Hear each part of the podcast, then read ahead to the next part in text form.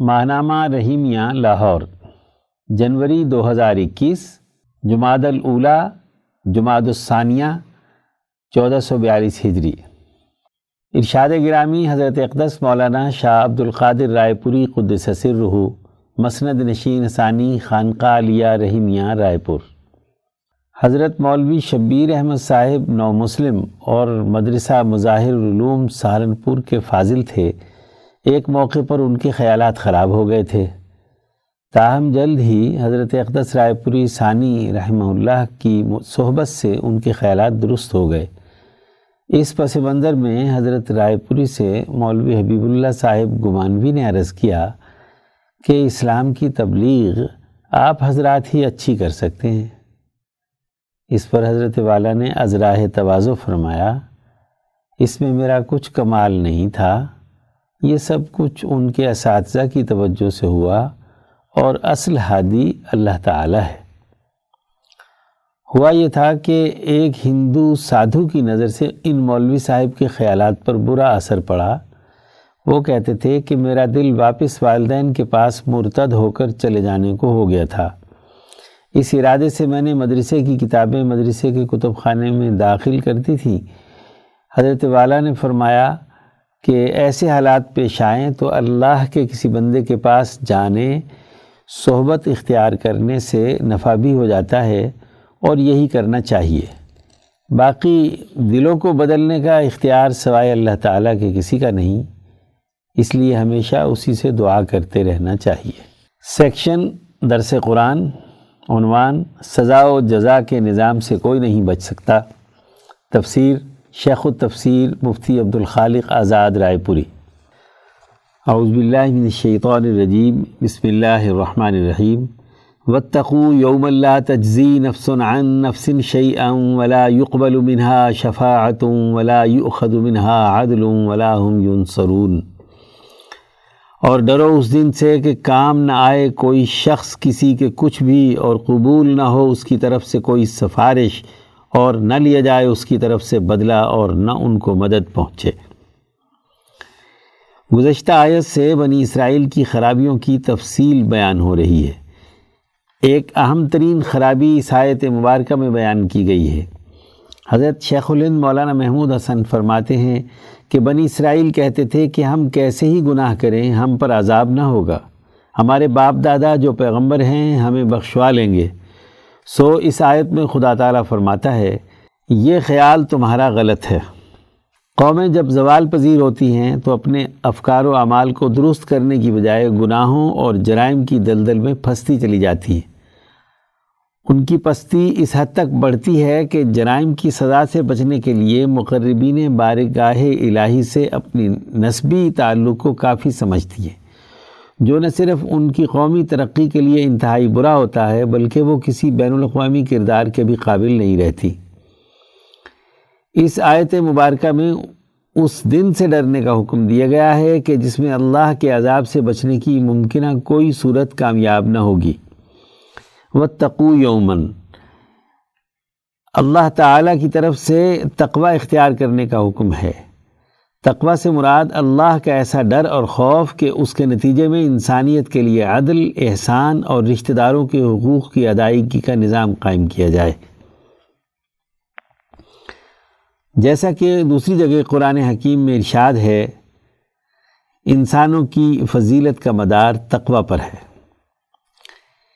لا تجزی نفس عن نفس شیئا۔ مجرموں کو جب سزا دی جاتی ہے تو اس سے بچنے کے لیے ممکنہ طور پر چار صورتیں ہو سکتی ہیں۔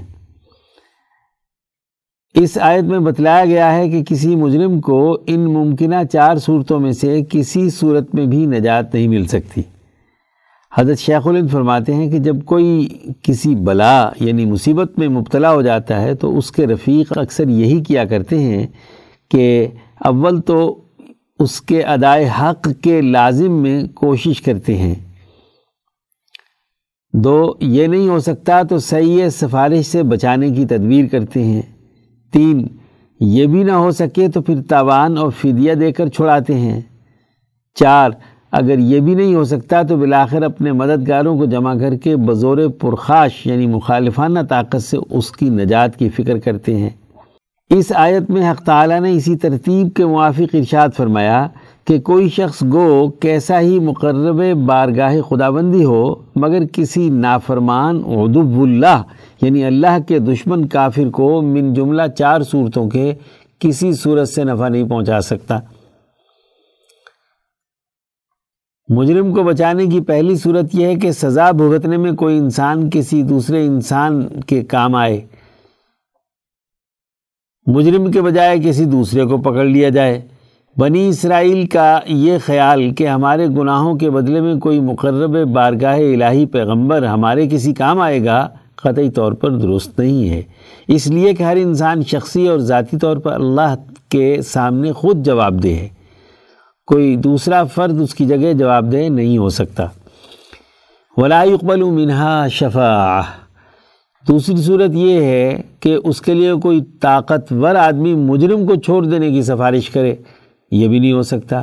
اللہ کی اجازت کے بغیر کوئی شخص اس کے دربار میں سفارش نہیں کر سکتا۔ اور اگر کوئی ذاتی طور پر سفارش کرے بھی تو اللہ کے ہاں قطعی طور پر قبول نہیں۔ قوموں کی تباہی اور بربادی میں سفارشی کلچر بڑا اہم کردار ادا کرتا ہے۔ شخصی ذمہ داریوں کی مصولیت اور جواب دہی سے بچنے کے لیے سفارشوں کا سہارا لیا جاتا ہے۔ جو کسی قوم کے لیے انتہائی نقصان دہ ہے۔ ہر آدمی کو اپنے اعمال، افعال، افکار اور اخلاق کا خود ذمہ دار ہونا ہے۔ جب وہ ذمہ داری سے راہ فرار اختیار کرتا ہے تو معاشرے تباہ ہو جاتے ہیں۔ نااہل اور غیر ذمہ دار حکمران ملک اور قوم کے لیے کسی قیامت سے کم نہیں ہوتے۔ احادیث میں اللہ کی اجازت سے کسی کے لیے جس شفاعت کا تذکرہ آیا ہے اس کی حقیقت صرف اتنی ہی ہے کہ یہ سفارش اسی بندے کے کسی عمل کا نتیجہ ہوگی۔ اس عمل کو سوائے اللہ تبارک و تعالیٰ کے اور کوئی نہیں جانتا۔ اس لیے یہ قانون بڑی وضاحت کے ساتھ اس آیت مبارکہ میں بیان کر دیا گیا ہے کہ بغیر کسی عمل کے کسی طرح کی بھی کوئی سفارش اور شفاعت قیامت کے دن قبول نہیں کی جائے گی۔ ولائی منہا عدل۔ تیسری صورت یہ ہے کہ مجرم کو چھڑانے کے لیے کوئی فدیہ اور تاوان بھر دیا جائے اور مجرم کو سزا سے بچا لیا جائے۔ جزا و سزا کے اس دن میں مجرم کی طرف سے کوئی فدیہ اور تاوان بھی وصول نہیں کیا جائے گا۔ دوسری جگہ پر اللہ تعالیٰ نے ارشاد فرمایا کہ جو لوگ کافر ہوئے اور مر گئے کافر ہی، تو ہرگز قبول نہ ہوگا کسی ایسے مجرم سے زمین بھر کو سونا اور اگرچہ بدلہ دے وے اس قدر سونا۔ القرآن۔ مال و دولت دے کر شخصی ذمہ داریوں سے بچنا بہت بڑی خرابی ہے۔ ولاحم یونسرون چوتھی صورت یہ ہے کہ لوگوں کا ہجوم آپس میں جمع ہو کر طاقت کا استعمال کرے اور زبردستی مجرم کو چھڑا لے جائے۔ اس دن میں ایسا ہونا بھی ممکن نہیں۔ وہاں ہر آدمی اپنی اپنی فکر میں ہوگا۔ چنانچہ لوگ کسی طرح بھی کسی دوسرے کو چھڑانے کے لیے اس کی مدد کرنے کے قابل نہیں ہوں گے۔ اس آیت مبارکہ میں تقوی کا نتیجہ شخصی ذمہ داریوں سے عہدہ برا ہونا ہے۔ جو لوگ اپنی ذمہ داریاں دوسروں پہ ڈال کر کام سے جان چراتے ہیں، وہ اپنی قوم کے لیے کوئی کردار ادا کرنے کے قابل نہیں ہوتے۔ چہ جائے کہ وہ کل انسانیت کے لیے رہنمائی کا کوئی کردار ادا کر پائیں۔ بنی اسرائیل اپنی ان خرابیوں کے سبب رہنمائی کے منصب کے قابل نہیں رہے، چنانچہ مسلمانوں پر مشتمل ایک متقی جماعت کا پیدا کرنا ضروری ہے۔ سیکشن درس حدیث۔ عنوان صاحب حکمت و شعور کی پہچان۔ از مولانا ڈاکٹر محمد ناصر چھنگ۔ عن ابی خلاد رضی اللہ عنہ وکانت له صحبت قال قال رسول اللہ صلی اللہ علیہ وسلم، اذا رأيتم الرجل قد اعطي زهدا في الدنيا وقلة منطق فاقتربوا منه فإنه يلقي الحکمہ۔ سنن ابن ماجہ حدیث نمبر چار ہزار ایک سو ایک۔ حضرت ابو خلاد عبد الرحمن ابن زہیر رضی اللہ عنہ سے روایت ہے کہ رسول اللہ صلی اللہ علیہ وسلم نے فرمایا، جب تم کسی آدمی کو دیکھو کہ اسے دنیا سے بے رغبتی اور کم گوئی دی گئی ہے، تو اس کے قریب ہوا کرو، کیونکہ وہ حکمت کی باتیں کرتا ہے۔ نبی اکرم صلی اللہ علیہ وسلم کے اس ارشاد کے مطابق دنیا میں بے جا انہماک سے اجتناب اور بلا وجہ لمبی گفتگو سے گریز انسان میں حکمت و شعور کا وصف پیدا کر دیتا ہے۔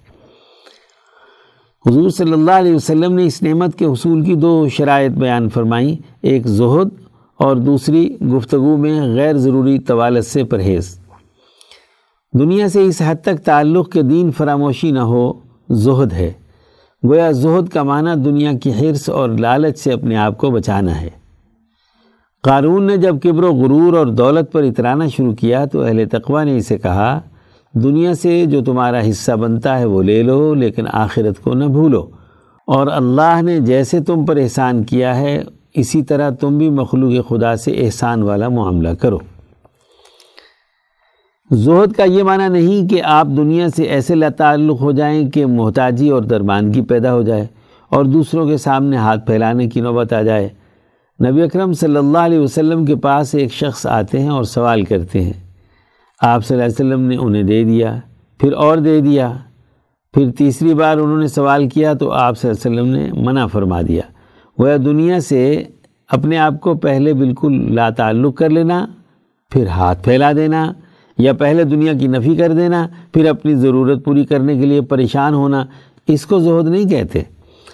اسی طرح نبی اکرم صلی اللہ علیہ وسلم نے بعض روایات میں ایسے لوگوں سے بچنے کا حکم دیا جو کہانی بازی کرتے ہیں۔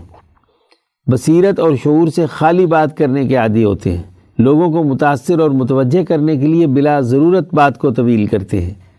امام شاہ ولی اللہ دہلوی رحمۃ اللہ علیہ نے علماء حق اور علماء سو کے درمیان یہ فرق بیان کیا کہ علماء سو لوگوں کو خوش کرنے کے لیے بات کرتے ہیں، جبکہ اہل حق اپنی گفتگو میں اس عمر کو پیش نظر رکھتے ہیں کہ اس دور کی گمراہی کیا ہے۔ لوگوں کو کیا بات سمجھانے کی ضرورت ہے؟ وہ لوگوں کی پسند ناپسند سے مستغنی ہو کر روح اثر کی روشنی میں گفتگو کرتے ہیں۔ القول الجمیل۔ زیر نظر حدیث میں نبی اکرم صلی اللہ علیہ وسلم نے اس معیار کے لوگوں کو حکمت کا حامل قرار دیا ہے اور ان کی صحبت اختیار کرنے کی تلقین فرمائی ہے۔ ایسے اہل بصیرت کے ساتھ تعلق قائم رکھنے اور ان کی صحبت اختیار کرنے سے مذکورہ نعمت کے حصول کی توقع کی جا سکتی ہے۔ قرآن حکیم نے اس نعمت یعنی حکمت کو خیر کثیر کہا ہے۔ سیکشن صحابہ کا ایمان افروز کردار۔ عنوان حضرت عبادہ بن سامت بن قیس خزرجی انصاری۔ تحریر مولانا قاضی محمد یوسف حسن ابدال۔ حضرت عبادہ بن سامت کا تعلق قبیلہ خزرج کے خاندان سالم سے ہے۔ بنو سالم کے مکانات مدینہ کے غربی سنگستان کے کنارے قبا سے متصل واقع تھے۔ یہاں ان کے کئی قلعے بھی تھے جو اتم قوافل کے نام سے مشہور ہیں۔ اس بنا پر آپ کا مکان مدینہ سے باہر تھا۔ آپ اسلام کے آغاز سے ہی دین قبول کر چکے تھے۔ انصار کے جو وفد حج کے موقع پر تین سال تک مدینہ سے مکے آئے تھے، آپ ان سب میں شامل تھے۔ پہلا وفد جو دس آدمیوں پر مشتمل تھا، آپ اس میں شامل تھے اور چھ آدمیوں کے ساتھ حضرت صلی اللہ علیہ وسلم کے ہاتھ پر بیعت کی تھی۔ ارباب علم کی ایک جماعت کا یہی خیال ہے، فتح الباری۔ اگرچہ کثرت رائے ان کے اسلام کو دوسری بیعت تک موقوف سمجھتی ہے، جس میں بارہ آدمیوں نے دین اسلام قبول کیا تھا۔ مسند احمد۔ تیسری بیعت جس میں بہتر اشخاص شامل تھے، حضرت عبادہ رضی اللہ عنہ کی اس میں بھی شرکت تھی۔ مسند احمد۔ اخیر بیعت میں ان کو یہ شرف حاصل ہوا کہ حضرت صلی اللہ علیہ وسلم نے ان کو خاندان قبافل کا نقیب یعنی سردار تجویز فرمایا۔ حضرت عبادہ رضی اللہ عنہ فرماتے ہیں کہ ہم نے حضور صلی اللہ علیہ وسلم سے ان شرائط پر بیعت کی تھی کہ چستی اور کاہلی ہر حالت میں آپ کا کہنا مانیں گے، فراخی اور تنگی میں مالی امداد دیں گے، اچھی باتیں آگے پہنچائیں گے، بری باتوں سے روکیں گے۔ سچ کہنے میں کسی سے نہ ڈریں گے۔ حضور صلی اللہ علیہ وسلم یسرف تشریف لائیں گے تو مدد کریں گے اور جان اور مال اور اولاد کی طرح آپ کی نگوانی کریں گے۔ ان سب باتوں کا صلاح جنت کی صورت میں دیا جائے گا۔ پس ان باتوں پر پورے طور سے عمل کرنا چاہیے اور جو نہ کرے وہ اپنا خود ذمہ دار ہے۔ مسند احمد۔ حضرت عبادہ بن سامت رضی اللہ عنہ کی زندگی شروع ہی سے ولولہ انگیز ہے۔ مکے سے مسلمان ہو کر واپس مدینے آئے تو اپنے گھر پہنچتے ہی اپنی والدہ کو مشرف میں اسلام کیا۔ زرقانی۔ حضرت کعب بن عجرہ آپ کے ایک دوست تھے جو آپ کی دعوت اور محنت سے حلقہ بگوش اسلام ہوئے۔ حضرت صلی اللہ علیہ وسلم نے مدینہ پہنچ کر انصار مہاجرین میں باہمی بھائی چارہ قائم کیا۔ تو حضرت ابو مرسد غنوی رضی اللہ عنہ کو، حضرت عبادہ رضی اللہ عنہ کا بھائی تجویز فرمایا۔ غزب بدر اور حدیبیہ میں بیت الرضوان میں بھی آپ رضی اللہ عنہ شریک تھے۔ خلافت صدیقی میں شام کی بعض لڑائیوں میں شریک رہے۔ مصر کی فتح میں آپ کا گراں قدر حصہ تھا۔ مسند احمد۔ حضرت عبادہ تادم مرگ شام میں سکونت پذیر رہے۔ چونتیس ہجری میں آپ کی وفات ہوئی۔ اس وقت آپ کی عمر بہتر سال تھی۔ وفات سے پہلے بیمار رہے۔ لوگ عیادت کو آتے تھے۔ فرمایا کہ جتنی حدیثیں ضروری تھیں تم لوگوں تک پہنچا چکا۔ البتہ ایک حدیث باقی تھی، میں اس کو اب بیان کیے دیتا ہوں۔ میں نے رسول اللہ صلی اللہ علیہ وسلم کو فرماتے ہوئے سنا ہے کہ من شاہدہ اللہ الہ الا اللہ و ان محمد الرسول اللہ حرم اللہ علیہ النار۔ مسلم، حدیث نمبر انتیس۔ جس نے اس بات کی گواہی دی کہ اللہ کے سوا کوئی معبود نہیں اور بے شک محمد صلی اللہ علیہ وسلم اللہ کے رسول ہیں، اس پر اللہ نے جہنم کی آگ حرام فرما دی۔ حضرت عبادہ حدیث بیان کر چکے تو روح جسم کو الوداع کہہ کر جوار رحمت میں پرواز کر گئی۔ سیکشن شذرات۔ عنوان تیاری کے بغیر حکومت میں آنا اور کرنے کا اصل کام۔ تحریر محمد عباس شاد۔ گزشتہ دنوں تبدیلی کی دعوے دار جماعت کے لیڈر اور موجودہ حکومت کے وزیر اعظم نے وزارتوں کی کارکردگی کے معاہدوں پر دستخط اور وفاقی وزارتوں کو کارکردگی سے متعلق اہداف سونپنے کی تقریب سے خطاب میں کہا کہ کسی بھی سیاسی جماعت کو تیاری کے بغیر حکومت میں نہیں آنا چاہیے۔ حکومت میں آئے تو تین ماہ صرف معاملات کو سمجھنے میں لگ گئے۔ اب ہمیں سسٹم کو بدلنا چاہیے۔ حالانکہ حکومت میں آنے سے قبل ان کا دعویٰ اس کے برعکس تھا۔ ان کا کہنا تھا کہ ان کے پاس بڑے ماہر اور تجربہ کار لوگ ہیں۔ حالانکہ یہ تجربہ کار لوگ بھی اس نظام کے تحفظ اور مفادی کا تجربہ رکھتے تھے، جنہوں نے وزیر اعظم کو اپنے اعلانات اور دعووں کے برعکس چلا کر ان کے لیے یو ٹرن اور جگ ہسائی کا سامان پیدا کیا۔ اس سے قبل وہ پاکستانی معیشت کو جب اپنے جلسوں میں موضوع بحث بناتے اور سبز باغ دکھاتے تھے کہ ہم کبھی آئی ایم ایف کے پاس نہیں جائیں گے، لیکن بعد ازاں انہیں تجربہ کار لوگوں نے کہا کہ اس چوکٹ پر سجدہ کیے بغیر تو حضوری قبول نہیں ہوگی۔ تو ہمارے وزیر اعظم اپنی پوری جماعت کے ساتھ عالمی ادارے کے سامنے سجدہ ریز ہو گئے تھے اور قوم زبان حال سے کہہ رہی تھی، یہ ناداں گر گئے سجدوں میں جب وقت قیام آیا۔ وزیر اعظم کا بعض ہمدرد میڈیا اسے اعتراف حقیقت سے تعبیر کر رہا ہے کہ وزیر اعظم نے حقیقت کا اعتراف کر کے قوم کے سامنے رکھ دیا ہے۔ حالانکہ اسے اعتراف شکست کہنا زیادہ مناسب معلوم ہوتا ہے۔ یہ پاکستان کی تاریخ میں حکمرانوں کی طرف سے کوئی پہلا اعتراف شکست نہیں ہے۔ چند سال قبل ایک چیف جسٹس آف پاکستان بھی انصاف نہ دلوا سکنے کا اعتراف کر چکے ہیں کہ ہم بحثیت ادارہ قوم کو عدل و انصاف فراہم کرنے میں ناکام رہے ہیں۔ ایک سابق وزیر اعظم نے بھی اس سے ملتا جلتا بیان دے کر اعترافی شکست کیا تھا کہ یہاں پانچ سال کے لیے ہم لوگ آتے ہیں، ہمیں کچھ خود سمجھ نہیں آتی اور وقت گزر جاتا ہے، لیکن تھوڑی تھوڑی سمجھ آنا شروع ہو گئی ہے۔ موجودہ وزیر اعظم کو کئی خصائص کی بنا پر بانی پاکستان کا مماثل قرار دیا جاتا ہے۔ ان کے اس بغیر تیاری کے حکومت میں آنے کی خصوصیت نے انہیں بانی پاکستان کے اور زیادہ قریب کر دیا ہے۔ کیونکہ انہوں نے بھی تو اعتراف حقیقت بیان کرتے ہوئے کہا تھا کہ میری جیب میں کھوٹے سکے تھے۔ اصل سوال تو یہ ہے کہ ہماری سیاسی پارٹیاں جو اصل کام انہیں کرنا چاہیے وہ کیوں نہیں کرتی؟ صرف اقتدار کے پیچھے ہی کیوں دوڑتی ہیں؟ اور طاقت کے مراکز سے اقتدار لینے کے لیے اپنی طاقت کے غلط اعداد و شمار کیوں پیش کرتی ہیں؟ جس کا اندازہ انہیں بعد میں ہوتا ہے اور پھر انہیں اعتراف شکست سے دوچار ہونا پڑتا ہے۔ جن پارٹیوں کو ابھی تک کبھی پاکستان میں مکمل اقتدار نہیں ملا اور وہ آج تک عوام کے سامنے دودھ شہد کی نہریں بہانے کے بلند باغ دعوے کرتی ہیں، وہ بھی جانتی ہیں کہ وہ کتنے پانی میں ہیں۔ لیکن وہ بھی اعتراف شکست اقتدار کے مزے لوٹنے کے بعد کرنے کا پروگرام رکھتی ہیں۔ یہ وہ روش ہے جس نے ہمیشہ عوام کو دھوکہ دیا ہے۔ اب عوام کو ان سیاسی پارٹیوں کے اصل عزائم سے واقف ہو جانا چاہیے کہ دراصل جمہوریت سے لے کر انقلاب اور تبدیلی تک ان پارٹیوں کے دعووں کی کوئی حقیقت نہیں۔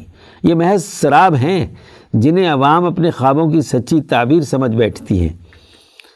اصل کام تو یہ تھا کہ اپوزیشن پارٹیاں عوام کے سامنے جن محرومیوں کا راگ الاپتی ہیں، ان کے مداوے کا بندوبست کریں۔ اپنی جماعتوں کو قومی اور انقلابی طرز جد و جہد کا عادی بنائیں۔ آنے والے وقت کے لیے حقیقی قیادت پیدا کریں جو نظام کے چیلنج کو سمجھ سکے۔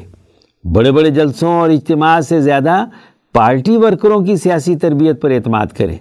پوری قوم کو مخاطب کرنے کی بجائے پہلے حقیقی بنیادوں پر پارٹی تشکیل دیں جو خود ایک نمونہ ہو۔ لیکن بدقسمتی سے ہماری موجودہ سیاسی پارٹیاں اس قبیل کی پارٹیاں نہیں، جنہیں تبدیلی اور انقلاب کے حقیقی تقاضوں کا ادراک ہو۔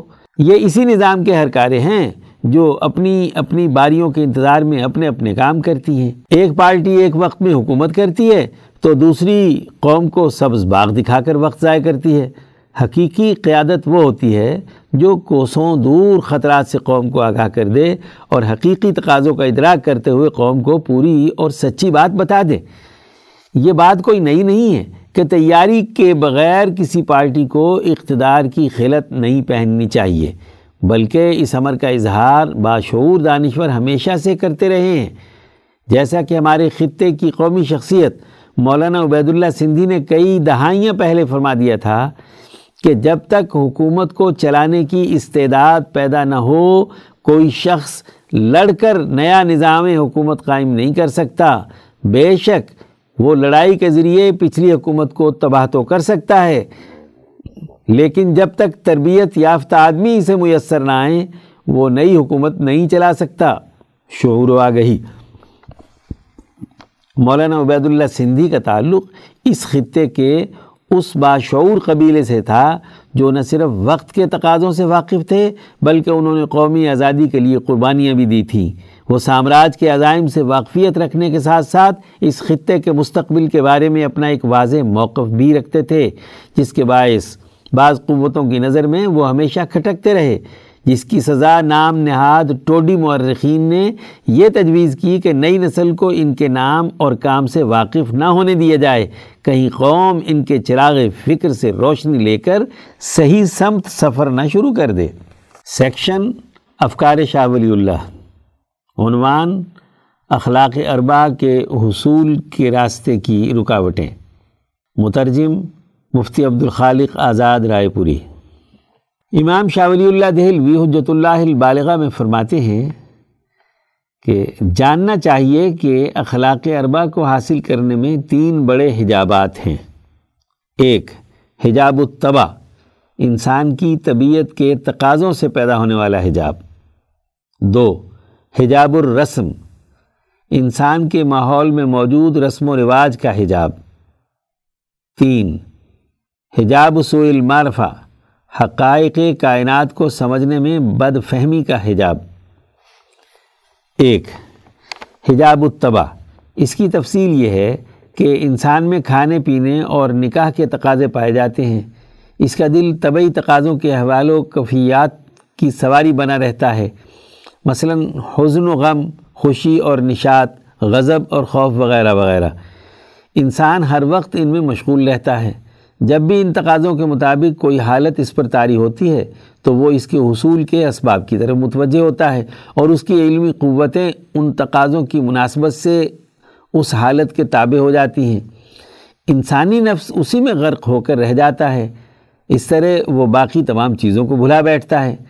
جب وہ نفسانی تقاضے کی اس حالت سے فارغ ہوتا ہے، تو اس کا اثر اور رنگ اس کے نفس پر باقی رہ جاتا ہے۔ اس طرح دن رات گزرتے رہتے ہیں اور وہ انہی تقاضوں کے پورا کرنے میں مشغول رہتا ہے۔ ان کے علاوہ کسی اور کمال کے حصول کے لیے اپنے آپ کو فارغ نہیں پاتا۔ کچھ انسان ایسے ہوتے ہیں کہ ان کے قدم نفس کے ان طبعی تقاضوں کی دلدل میں کچھ اس طرح دھس جاتے ہیں کہ طویل عمر کے باوجود بھی وہ اس سے نکل نہیں پاتے۔ بہت سے انسان ایسے ہوتے ہیں کہ ان پر ان کے طبعی تقاضوں کے اثرات بہت غالب ہو جاتے ہیں۔ یہاں تک کہ ان کی گردن سوسائٹی کی اجتماعی رسومات اور عقل کے تقاضوں کے دائرے سے بھی آزاد ہو جاتی ہے۔ کسی ملامت کرنے والے کی ڈانٹ ڈپٹ کا بھی اس پر کوئی اثر نہیں ہوتا۔ اس حجاب طبع کو حجاب نفسانی بھی کہا جاتا ہے۔ دو، حجاب الرسم۔ لیکن وہ آدمی جس کی عقل بہتر ہو، اس کی غفلت دور ہو چکی ہو، وہ کسی وقت یہ فرصت حاصل کر لیتا ہے کہ اس کے طبعی تقاضے اور حالات کم ہو جائیں۔ وہ ان طبعی تقاضوں کے ساتھ ساتھ دیگر احوال کی گنجائش پیدا کر لیتا ہے۔ وہ اپنے طبعی تقاضوں کو کنٹرول کر کے دیگر علوم کے فیضان کا مستحق بن جاتا ہے۔ وہ اپنی عقلی اور عملی قوتوں کے اعتبار سے نوع انسانی کے کمال کے حصول کا شوق اپنے اندر پیدا کر لیتا ہے۔ جب اس کی اس مقصد کے لیے آنکھ کھلتی ہے تو سب سے پہلے وہ اپنی قوم کو دیکھتا ہے۔ اپنی قوم کے ارتفاقات عادات و اطوار فخر و مباحت فصاحت اور بلاغت سے متعلق فضائل اور پیشوں کو پہلی مرتبہ دیکھتا ہے، تو اس کے دل میں اپنی قوم کی ان عادات و رسومات کی عظمت پیدا ہو جاتی ہے۔ وہ پورے عزم اور کامل ارادے سے انہیں قبول کرتا ہے اور اپنی ہمت ان کے حصول میں لگا دیتا ہے۔ اس حجاب الرسم کو دنیاوی حجاب کہا جاتا ہے۔ تین، حجاب سوئل معرفہ لوگوں میں سے کچھ انسان ہمیشہ اس حجاب دنیا میں مستغرق رہتے ہیں، یہاں تک کہ انہیں موت آ جاتی ہے۔ اس وقت اس کے تمام دنیاوی فضائل سرے سے ختم ہو کر رہ جاتے ہیں۔ اس لیے کہ دنیاوی رسومات اور فضائل بدن اور دنیاوی ساز و سامان کے بغیر مکمل نہیں ہوتے۔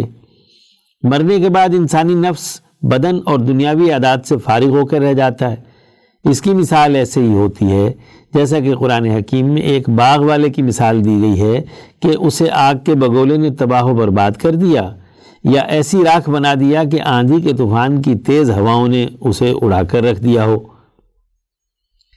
اگر کوئی انسان بہت زیادہ چاکو چوبند اور بڑا ذہین ہو اور کسی منطقی دلیل یا کسی عوامی خطاب اور بیانیے یا شریعت کی اتباع سے اسے اس بات کا یقین ہو جائے کہ بے شک اس کا ایک رب ہے وہ اپنے بندوں پر غالب ہے، ان کے تمام امور کا انتظام کرنے والا ہے، وہ ان پر اپنی تمام نعمتوں کا انعام کرنے والا ہے۔ پھر اس کے دل میں اپنے رب تبارک و تعالی کی طرف جھکاؤ اور میلان پیدا ہو جائے۔ اس سے محبت رکھنے لگے اور اس کا تقرب حاصل کرنے کا پختہ ارادہ کر لے۔ اپنی تمام ضرورتوں اور حاجتوں کو اسی کے سامنے پھیلائے، اپنے آپ کو اسی کے سپرد کر دے۔ تو ایسے انسانوں کی دو قسم ہیں۔ ایک وہ جو اللہ کی معرفت کے حوالے سے بالکل صحیح ہوتے ہیں۔ دوسرے، وہ جو اس سلسلے میں معرفت کی خرابی اور بد فہمی کا شکار ہو جاتے ہیں۔ اللہ تبارک و تعالی سے تعلق کے حوالے سے دو بڑی غلطیاں ہیں۔ ایک، اللہ تبارک و تعالی کے بارے میں مخلوق کی صفات کا اعتقاد رکھے یعنی تشبیح دو مخلوق خدا میں اللہ تعالیٰ کی صفات کا اعتقاد رکھے۔ شرک۔ پہلی غلطی تشبیح ہے۔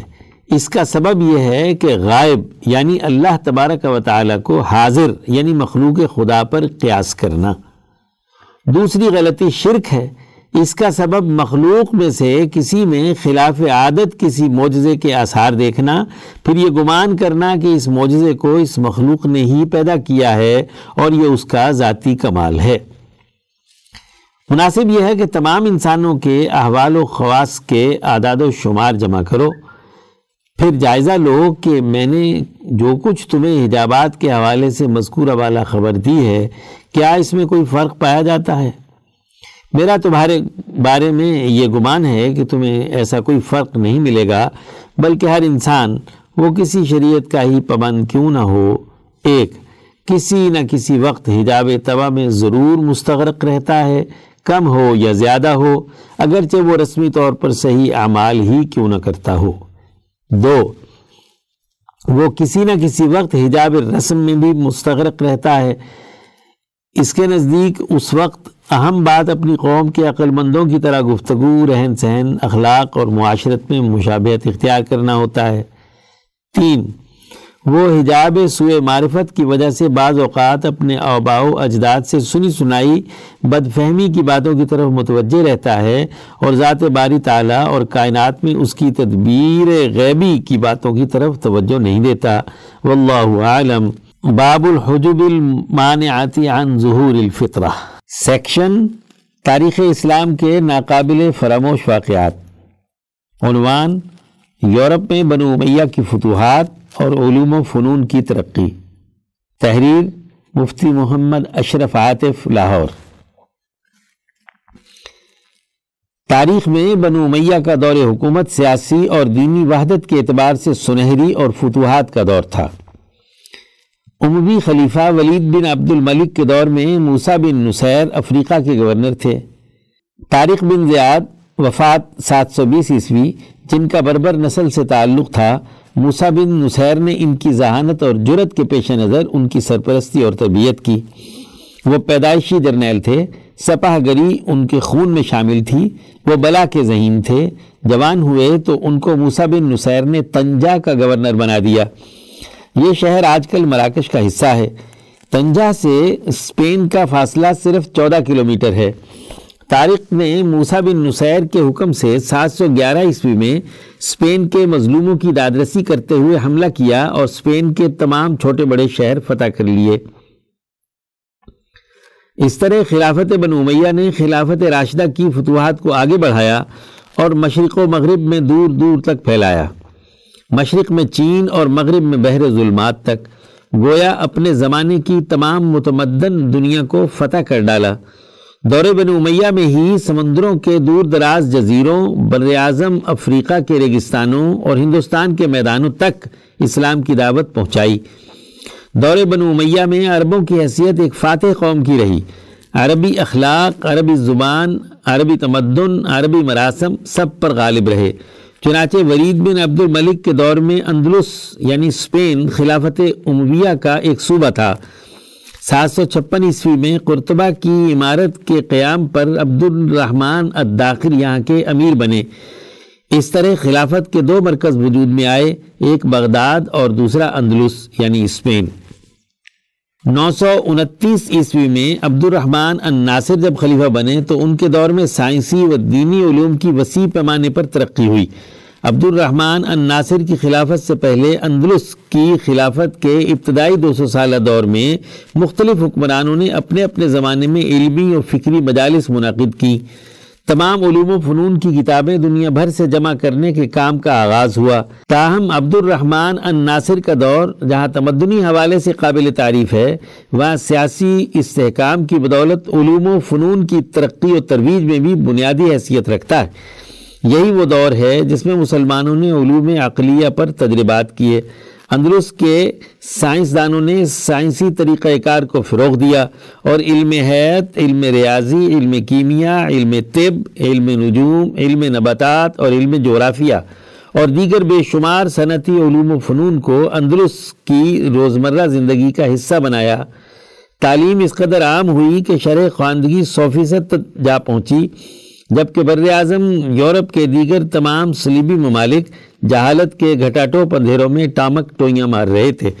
سیکشن، ملکی معیشت، عنوان، دنیا کے ساتھ ساتھ، تحریر، محمد کاشف شریف، راول پنڈی۔ پاکستان کی آبادی بائیس کروڑ نفوس کے لگ بھگ ہے، جو اسے آبادی کی بنیاد پر دنیا کا ساتواں بڑا ملک بنا دیتی ہے۔ آج کے دور میں معیشتوں کے استحکام کی بنیاد یہ ہے کہ اس معیشت کی مقامی کھپت کیسی ہے۔ اس بنیاد پر پیداوار میں اضافہ ہوتا ہے۔ اس پیداوار کی کھپت کو ہر لہجے بڑھانے کے لیے نت نئی مصنوعات متعارف کروائی جاتی ہیں۔ میڈیا کی طاقت سے انہیں انسانی زندگیوں کا لازمی حصہ بنا دیا جاتا ہے۔ کسی جنس یعنی کموڈیٹی کی کامیاب پذیرائی پر اسے بیرون ملک بھی متعارف کروایا جاتا ہے۔ اس حوالے سے برآمدات میں اضافے کی دوڑ کا آغاز ہو جاتا ہے۔ یہ وہی معاشی ماڈل ہے جس کی پیروی میں یورپی طاقتیں عالمی سامراج کی حیثیت اختیار کر گئیں۔ ان طاقتوں نے اپنی اپنی اجارہ داری کو مضبوط کرنے کے لیے منڈیوں پر قبضہ کیا۔ بڑی بڑی فوجیں بنائیں۔ اس مقصد کے لیے قرضوں کا سہارا لیا گیا۔ ان خساروں کو پورا کرنے کے لیے ایشیا اور افریقہ کا رخ کیا گیا۔ لیکن اکیسویں صدی میں چین اور بھارت جیسی تازہ دم معاشی قوتوں نے مذکورہ ماڈل میں کئی جوہری تبدیلیاں کر دی ہیں، جن میں اول درجے پر اپنی مقامی آبادیوں کی قوت خرید میں بتدریج اضافہ اور اس سے پیدا ہونے والی طلب کو مقامی پیداوار سے پورا کیا جائے۔ اس عمل میں ان ملکوں کی آبادی ہی ان کا سب سے بڑا سرمایہ بن چکی ہے۔ چنانچہ متنوع اشیاء صرف اور ان میں پیچیدہ ربط دراصل معاشی سرگرمیوں کو روز افزوں ترقی دیتا جا رہا ہے۔ دنیا میں متعارف ہونے والی اجناس ان معیشتوں کا رخ کرتی ہیں جہاں ان کی کھپت مؤثر انداز میں ہو سکے۔ ایک بڑی آبادی کا ملک ہونے کی وجہ سے پاکستان بھی اس عالمی رسد کے نیٹ ورک کا حصہ ہے، لیکن بدقسمتی سے یہ ابھی تک اپنے پرانے معاشی ماڈل پر ہی چلنے کی کوشش کرتا رہا ہے۔ ہمارا دہائیوں پر محیط سجارتی خسارہ اور بے پناہ قرضے اس کا ثبوت ہیں جس میں عموماً اضافہ ہی دیکھا گیا ہے۔ قرضے اتارنے کے لیے پاکستانی عوامی ہیں۔ ہمیں پوری یورپی قوتوں کی طرح نوآبادیات کی سہولت میسر نہیں۔ معاشی بقا کے لیے حکومت نے تدریجاً اصلاحات کا عمل جاری رکھا ہوا ہے، جیسے کپڑے اور تعمیراتی شعبوں سے متعلق صنعتیں اب کروٹ لیتی ہوئی محسوس ہو رہی ہیں۔ دوسری طرف الیکٹرک گاڑیوں اور موبائل فون کی مقامی پیداوار میں اضافے کے حوالے سے حال ہی میں ٹیکس میں مراعات کا پیکج دیا گیا ہے، جس پر مکمل عمل درآمد کی صورت میں پاکستان کو قریباً دو ارب ڈالر سالانہ کا فائدہ ہوگا۔ اس کے ساتھ ساتھ تیل کی درآمد میں بھی بتدریج کمی آئے گی۔ لیکن یہ سب کاوشیں نتیجہ خیز ثابت نہیں ہو سکتی جب تک پاکستان پر قرضوں کا بوجھ بڑھتا رہے گا۔ کیونکہ قرضوں پر سود کی ادائیگی ملکی معیشت کو پھر سے صفر پر لے جاتی ہے۔ ہمارے اوپر اندرونی اور بیرونی قرضوں کا جال سالانہ بنیادوں پر ہماری آمدن کا چالیس فیصد ہڑپ کر جاتا ہے۔ یہ ایک ایسا گھن چکر ہے کہ ساری محنت پر پانی پھر جاتا ہے۔ یہ کام مشکل ہے، لیکن اپنے خطے کی ابھرتی معاشی قوتوں کے ساتھ شانہ بشانہ چلنے کے لیے ان قرضوں کے بوجھ میں تدریجن کمی ناگزیر ہے۔ سیکشن عالمی منظرنامہ۔ عنوان، عالمی ادارہ دار کمپنیوں کے خلاف بھارتی کسانوں کا احتجاج۔ تحریر، مرزا محمد رمضان راول پنڈی انڈین پارلیمان نے ستمبر بیس سو بیس کے تیسرے ہفتے میں زراعت کے متعلق یکے بعد دی گئے تین بل متعارف کروائے، جنہیں فوراً قانونی حیثیت دے دی گئی۔ انہیں بازار کو سہولت فراہم کرنے والے قوانین کہا گیا ہے۔ پہلا قانون زرعی پیداوار، تجارت اور کامرس قانون دو ہزار بیس ہے۔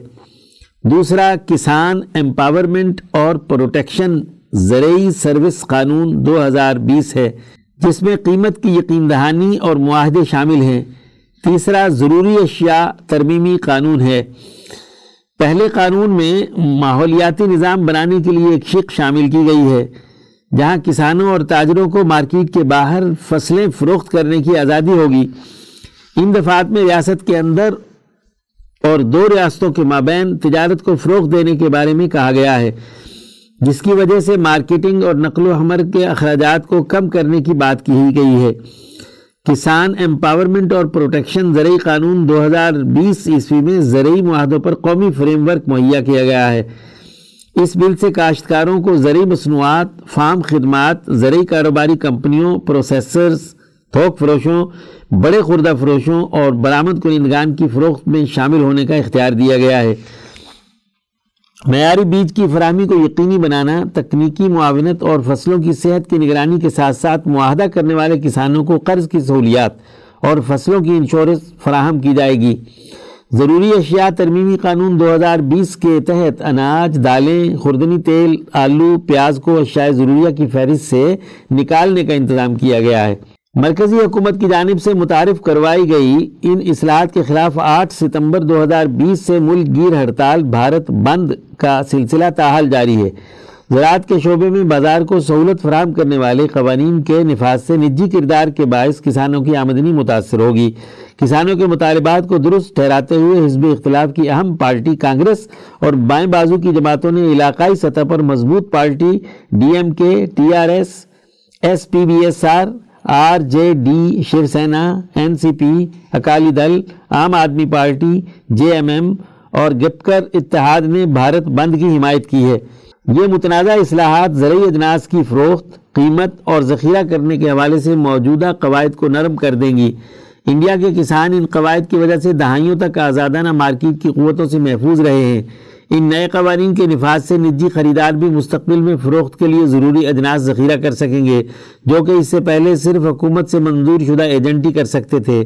اس کے علاوہ ان میں ٹھیکے پر زراعت کے قواعد بھی بنائے گئے ہیں، جن میں کسان کسی مخصوص خریدار کی طلب کو مد نظر رکھتے ہوئے اپنی پیداوار میں بھی تبدیلی کر سکتے ہیں۔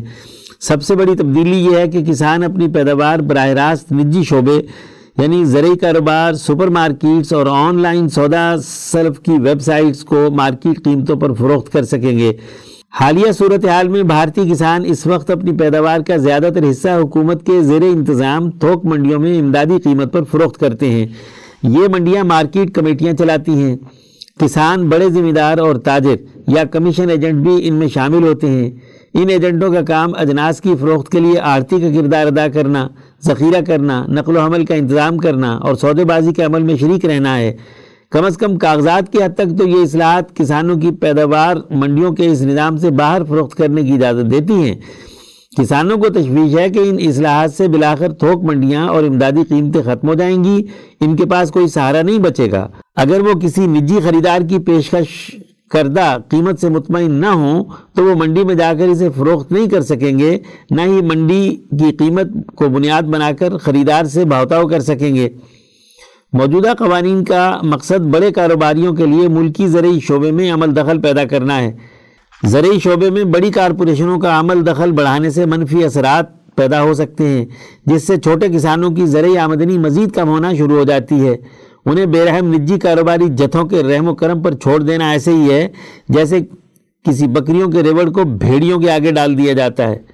مجموعی طور پر یہ اصلاحات زرعی اجناس کو فروخت، ان کی قیمتوں کے تعین اور ان کے ذخیرہ کرنے سے متعلق طریقہ کار کو تبدیل کرنے کے بارے میں ہیں۔ نئے قوانین کے تحت نجی خریداروں کو یہ اجازت حاصل ہوگی کہ وہ مستقبل میں فروخت کرنے کے لیے براہ راست چھوٹے کسانوں سے ان کی پیداوار خرید کر ذخیرہ کر لیں۔ کسی کسان تنظیم کی طرف سے ان اصلاحات کا کبھی تقاضا نہیں کیا گیا۔ مودی حکومت کو پنجاب اور ہریانہ کے کسانوں کا اس قدر درد کیوں محسوس ہونے لگا؟ اصل وجہ یہ ہے کہ گزشتہ صدی میں ساٹھ کی دہائی کے دوران انڈیا میں زرعی اصلاحات کے نتیجے میں زراعت کے شعبے میں جو گراں قدر ترقی ہوئی تھی، دیو ہیکل کاروباری کارپوریشنیں ان ثمرات پر للچائی ہوئی نظریں جمائے ہوئے تھیں۔ وہ موجودہ حکومت کے ذریعے ان ریاستوں کے عوام سے انہیں چھیننا چاہتی ہیں۔ کسان دوستی کی بنیاد پر گزشتہ قومی حکومتوں نے جو زرعی نظام بنایا تھا، آج دنیا کی فوڈ چینز اسے ختم کر کے اپنے سامراجی مقاصد پورا کرنے کے لیے وہاں کے زرعی نظام کو بدلنا چاہتے ہیں۔ یہ وہاں عام کسانوں کے لیے تباہی کا راستہ ہے، اس لیے ان کی ہڑتال کامیاب جا رہی ہے۔ سیکشن خطبات و بیانات، عنوان قرآن حکیم کی تعلیم و تربیت، رپورٹ سید نفیس مبارک حمدانی لاہور۔ اٹھارہ دسمبر دو ہزار بیس عیسوی کو حضرت اقدس مفتی عبد الخالق آزاد رائے پوری مدضلہ نے ادارہ رحیمیہ میں سترہ روزہ دورہ تفسیر قرآن کے افتتاح کے موقع پر خطبہ جمعہ اشاد فرماتے ہوئے فرمایا۔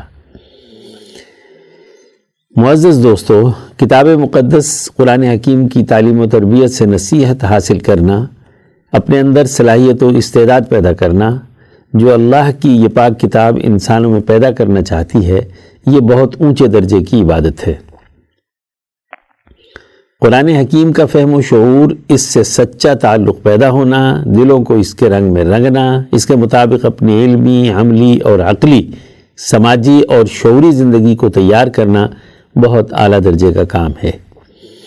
خاص طور پر اس غفلت کے زمانے میں جبکہ دنیا کے باطل افکار انسانی ذہنوں کو مسموم کر رہے ہیں۔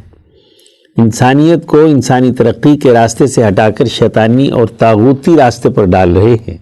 ظلم اور ناانصافی کا دور دورہ ہے۔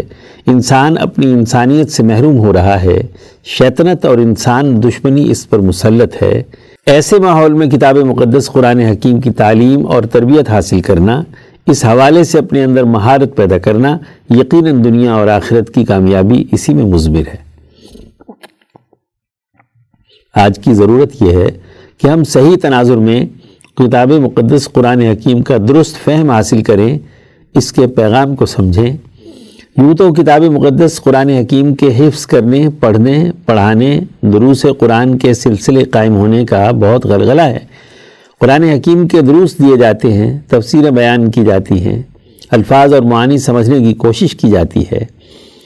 لیکن اس پر جس تربیت کی ضرورت ہے، عملی طور پر جو کچھ اپنے دل و دماغ میں سمونے کی ضرورت ہے، اس کی طرف توجہ نہیں ہے۔ سب کچھ حلق سے اوپر ہے چاہے وہ پڑھنا پڑھانا ہو یا درس و تدریس اور تفسیر وغیرہ کی کلاسز ہوں، اس کے نتیجے میں اپنے اندر تبدیلی پیدا کرنا، پھر اس تبدیلی کی اساس پر اپنی سوسائٹی کو بدلنا، اپنے اجتماع کو درست خطوط پر استوار کرنا، اپنے سیاسی، معاشی، سماجی امور کو قرآن حکیم کی تعلیمات کے مطابق آگے بڑھانا، یہ ذہن اور یہ سوچ، یہ تربیت اور مہارت آج عام طور پر ہمارے گرد و پیش کے ماحول میں نہیں ہے۔ ہم آج جس دورہ تفسیر کا آغاز کر رہے ہیں، اس میں ہم سب کی نیت یہ ہو کہ ہم اس پر عمل کر کے اپنے باطن کو روشن کرنے، اپنے فکر کو بلند کرنے، اپنے نظریے کو مستحکم بنانے، اپنی عملی مہارت کو قرآن تعلیمات کے مطابق منتقل کرنے کے لیے جد و جہد اور کوشش کریں گے، اپنے آپ کو بدلیں گے، فرسودہ تصورات کو ذہن و فکر سے نکال پھینکیں گے قرآن افکار و خیالات کو دل و دماغ میں جذب کریں گے۔ انبیاء اور صحابہ اور یا اللہ اور علماء ربانیین کے نقش قدم پر چلیں گے۔ تبھی پڑھنے پڑھانے کا پورا فائدہ ہے۔ قرآن حکیم کے علوم برہانی اور نورانی ہیں۔ حضرت آزاد رائے پوری مدضل نے مزید فرمایا۔ ارشاد باری تعالیٰ ہے، یا ایوہ الناس قد جاءکم برہان من ربکم وانزلنا الیکم نورا مبینا۔ کہ اے لوگو، تم پر تمہارے رب کی طرف سے برہان، واضح دلائل اور شعور کے ساتھ پیغام آ چکا ہے اور ہم نے تمہاری طرف واضح نور نازل کیا ہے۔ اس آیت میں دو باتیں فرمائی ہیں۔ ایک یہ کہ قرآن حکیم برہان ہے۔ برہان ہر اس دلیل کو کہتے ہیں جس کے مقدمات سغرا و کبرا حقائق اور سچائی پر مبنی ہوں۔ ضنی وہمی اور شک پر مبنی نہ ہوں۔ جیسے روزے روشن کی طرح سورج نکلا ہوا ہے تو یہ ایک حقیقت ہے۔ کتاب مقدس قرآن حکیم وہ عقلی دلائل یعنی لاجک اور شعور انسانیت میں منتقل کرتا ہے جو کائنات کی انتہائی سچائی پر مبنی ہے۔ دوسری بات یہ کہ قرآن حکیم نور مبین ہے۔ نور کا تعلق روح کی ملکی قوت کے ساتھ ہے اور روح کی حقیقت امام شاہ ولی اللہ دہل بھی فرماتے ہیں کہ روح ایک ناقابل تقسیم حقیقت ہے۔ وہ ایک نورانی نقطہ ہے جو روح الکل سے کٹ کر ماں کے پیٹ میں بچے کے جسم کے اندر آیا، وہ ایک نور ہے۔ اس نور کو اپنی طاقت اور قوت بڑھانے کے لیے ایک نور کی ضرورت ہے۔ اور نور بھی وہی ہو جو آسمان سے نازل ہوا ہو۔ تو ہم نے تمہاری طرف ایک واضح نور یعنی قرآن حکیم نازل کیا ہے۔ اس طرح انسان کی روح ملکوتی کے نور کے ساتھ نور قرآنی ملا تو نور اعلیٰ نور ہو گیا۔ حضرت الامام شاہ ولی اللہ دہلوی فرماتے ہیں کہ اللہ نے جب انسان بنایا، اس کی روحانی اور نفسانی طاقت و قوت کو وجود بخشا پھر اپنی تجلی کی روشنی انسانی روح پر ڈالی تو اس کے ذریعے سے انسان کا پورا وجود روشن ہو گیا، جس سے یہ پتہ چلا کہ انسان کے جسم اور روح کے لیے کون کون سی چیزیں مفید اور ضروری ہیں اور کون کون سی چیزیں مضر اور نقصان دہ ہیں۔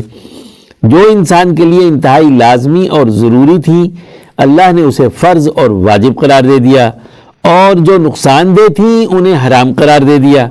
قرآن حکیم کے علوم برہانی بھی ہیں اور نورانی بھی ہیں۔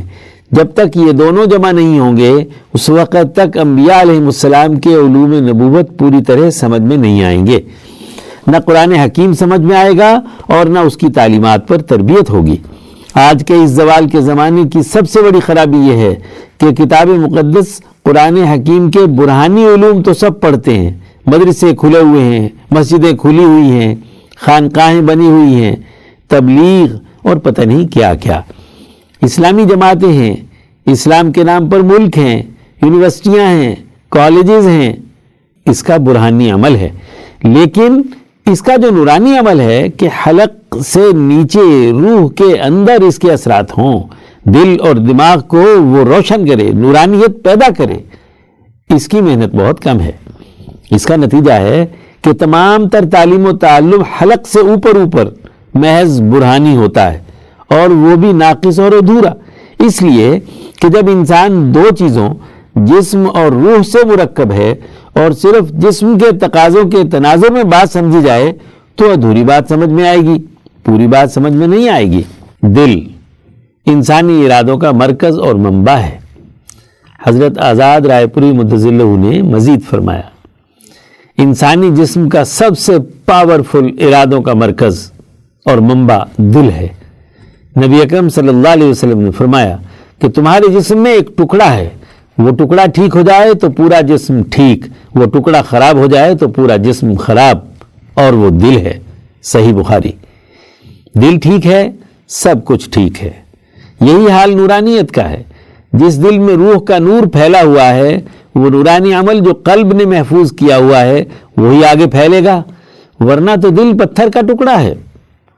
قرآن حکیم نے کافروں کے بارے میں کہا کہ وہ سینے میں دل تو رکھتے ہیں، لیکن سمجھتے نہیں ہیں، کیونکہ ان کے دل پتھر کی طرح سخت ہیں، جن پر کوئی چیز اثر نہیں کرتی۔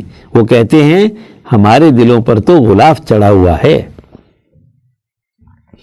اور جس قلب پر چاروں طرف غلاف چڑھا ہوا ہو، تو نور اس کے اندر جائے گا؟ نہیں۔ روشن دلوں سے ہی اگلے دلوں تک بات منتقل ہوتی ہے، جو کھلے دل کے ساتھ اسے قبول کرتے ہیں۔ اس لیے دین اسلام کی تعلیمات میں قرآن علوم سمجھنے کے لیے تسلسل رکھنے والے علماء ربانیین کا ہونا بہت ضروری ہے کہ آپ کا سلسلہ سند کیا ہے؟ آپ کے دل کا سلسلہ کسی مقفل اور مغفل دل سے تو نہیں جڑا ہوا۔ اگر ایسے دل سے جڑا ہوا ہے تو اسلام کے جتنے مرضی نعرے لگاتے رہو، کچھ نتیجہ نہیں نکلے گا۔ اور اگر وہ ان دلوں سے جڑا ہوا ہے، جن کے دل روشن ہیں، جو روشن ضمیر اور روشن خیال ہیں جن کے قلب اور عقلیں روشن ہو چکی ہیں، ان کے نقش قدم پر چلو گے تو دل روشن ہوگا۔ روشن دل سے ہی روشنی حاصل ہوگی، تبھی یہ نور مبین سمجھ میں آئے گا۔ اندھے دل سے کوئی روشنی حاصل نہیں ہوگی۔ یہ بات طے شدہ ہے کہ اس بر عظیم پاک و ہند میں روشن خیال، روشن دل، روشن ضمیر اور روشن عقل والے لوگ، حضرت مجدد الفسانی شیخ احمد سرہندی، حضرت الامام شاہ ولی اللہ دہلوی اور ان کے سلسلے کے تربیت یافتہ علماء ہیں۔ کسی کو اس پر کوئی اعتراض نہیں ہے۔ جتنے بھی اس وقت مذہب کے نمائندہ فرقے ہیں، تمام کے ہاں یہ دونوں شخصیات متفق علیہ ہیں۔ تمام سلسلے، تمام بزرگوں کی روشن ضمیری اور اس کی روشنی اور نور۔ امام شاہ ولی اللہ دہلوی رحمۃ اللہ علیہ میں آ کر جمع ہو جاتا ہے۔ پھر انہی کے قلب کے فیوز سے قرآن حکیم پڑھنے پڑھانے اور سمجھنے سمجھانے کا سلسلہ اس پورے بر عظیم پاک و ہند میں بلکہ دنیا بھر میں پھیلا۔ اس ولی اللہ جماعت کے علوم انسانی قلوب میں منتقل ہوئے۔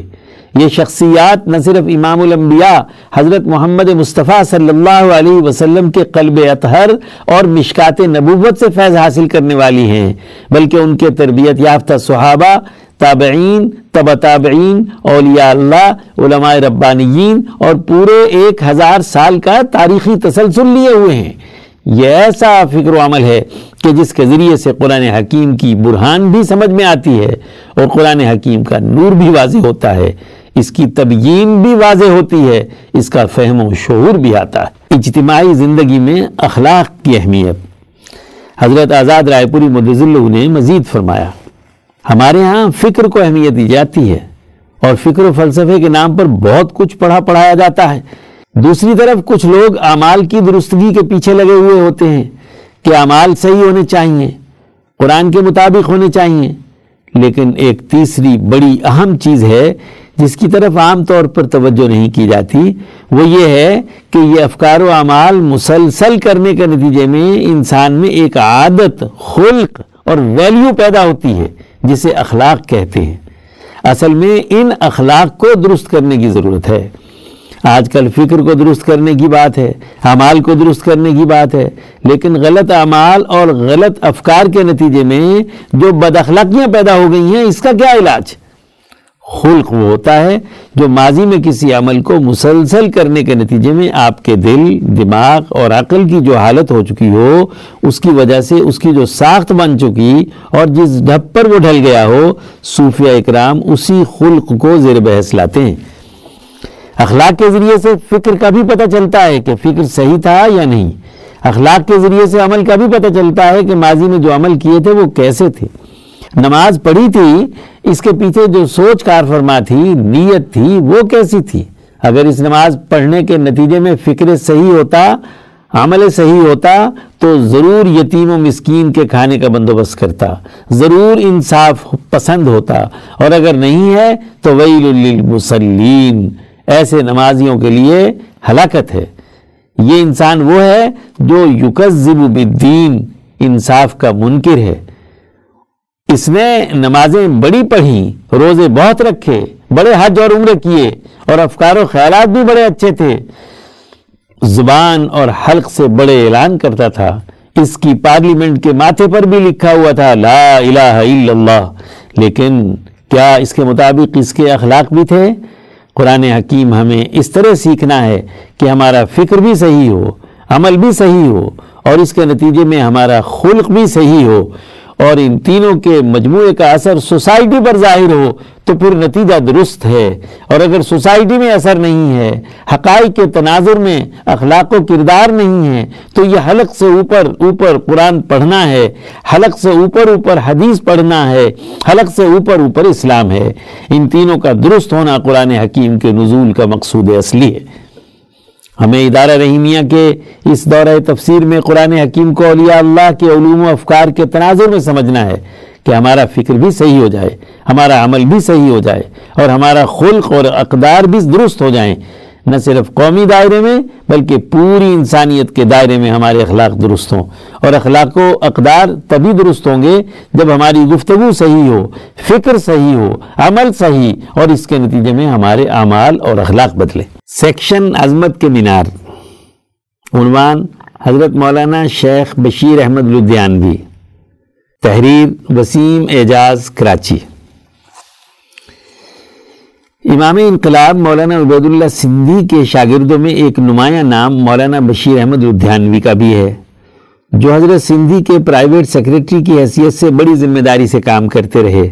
مولانا پنجاب کے مشہور شہر لدھیانہ کے محلہ اقبال گنج میں پانچ رمضان المبارک تیرہ سو پندرہ ہجری مطابق اٹھائیس جنوری اٹھارہ سو ننانوے عیسوی بروز جمعرات مولانا اللہ دین کے ہاں پیدا ہوئے۔ مولانا اللہ دین انجمن حمایت اسلام لاہور کے وائزوں میں سے تھے، جنہوں نے ہندوستان میں انگریزوں کی جانب سے عیسائیت کے فروغ کے مشن کی شدید مخالفت کی۔ اصل انجیل نامی اپنی کتاب میں اسلام مخالف الزامات کے جواب بھی دیے اور نبی اکرم صلی اللہ علیہ وسلم کی حقانیت کو بھی ثابت کیا۔ مولانا بشیر احمد لدھیانوی نے اس دینی ماحول میں پرورش پائی، ابتدائی تعلیم لدھیانہ شہر میں حاصل کی۔ مدرسہ اسلامیہ لدھیانہ سے عربی، اردو اور انگریزی کی تعلیم حاصل کی۔ انیس سو سولہ عیسوی میں اسلامیہ ہائی اسکول لدھیانہ سے نہم، جبکہ انیس سو سترہ عیسوی میں گورنمنٹ ہائی اسکول سے میٹرک کا امتحان اعلیٰ نمبروں سے پاس کیا۔ انیس سو انیس عیسوی میں انٹرمیڈیٹ اور انیس سو اٹھائیس عیسوی میں پنجاب یونیورسٹی لاہور سے بی اے کا امتحان پاس کیا۔ انہیں عربی، فارسی اور انگریزی پر عبور حاصل تھا۔ انیس سو بائیس عیسوی میں روزنامہ کیسری لاہور سے منسلک ہوئے۔